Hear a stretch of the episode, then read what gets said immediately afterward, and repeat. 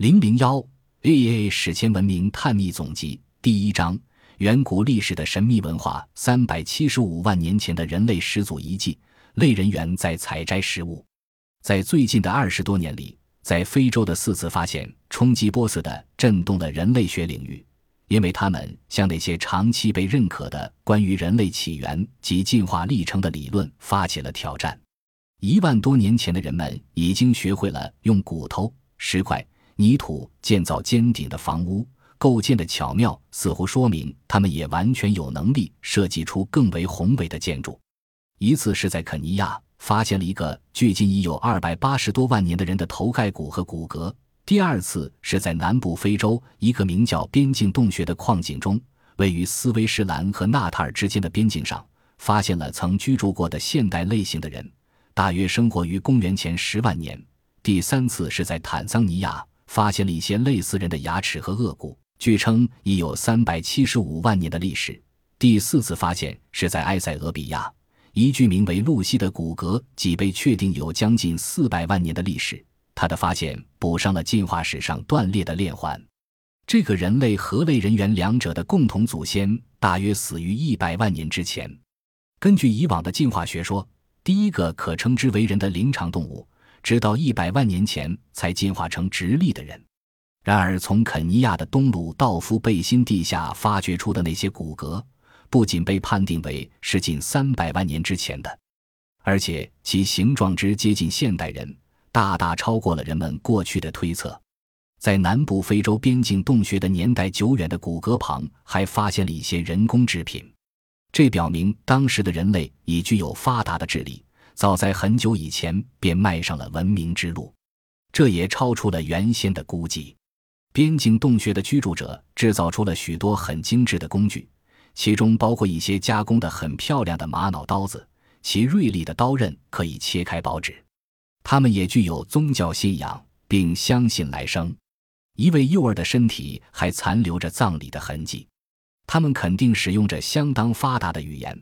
因为如不朽这类十分抽象的概念，显然是不可能以咕哝声和手势来表达的。两位年轻的史前考古学家埃德里安·伯希尔和彼得·伯蒙特在探索热情的鼓舞下，领导了边境洞穴几次重要的发现。一九七零年十二月，他们从地底下挖掘出三十万件人工物品，同时还有一些碳化的兽骨，其中许多生物早已灭绝了。在地面一堆灰烬覆盖中的木炭，它的年代比那块发现了一个儿童骨骼的地层的年代要短得多，经验明已超过五万年。石工具和赭石地面下的基岩表明，这座大洞口于十万年前可能就已被占用了。这座洞穴的环境对于长期保存遗留物十分理想，甚至连那些作为床上用品的细树枝、树叶。青草以及羽毛都保存了下来。伯希尔为此做了调查，并认为，实际上，我们发现的每样东西都比书本上说的保存期限要长三倍。石质箭头的发现表明，早在五万年前就已发明了箭，而它在欧洲的出现却仅仅是公元前一万五千年的事。凭着在爪哇和北京附近发现的有五十万年历史的头盖骨的证据。许多科学家确信人类的始祖在亚洲，而后向西迁徙。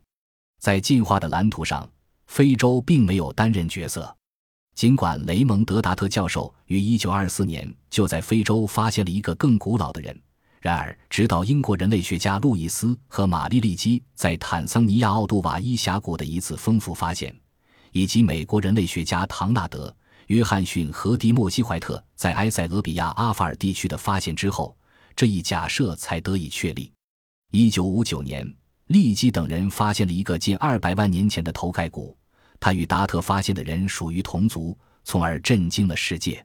一九六零年，他们发现了另一个史前人的颅骨和下颚，同时还有一些显然是用来制作武器的凿过的石头工具。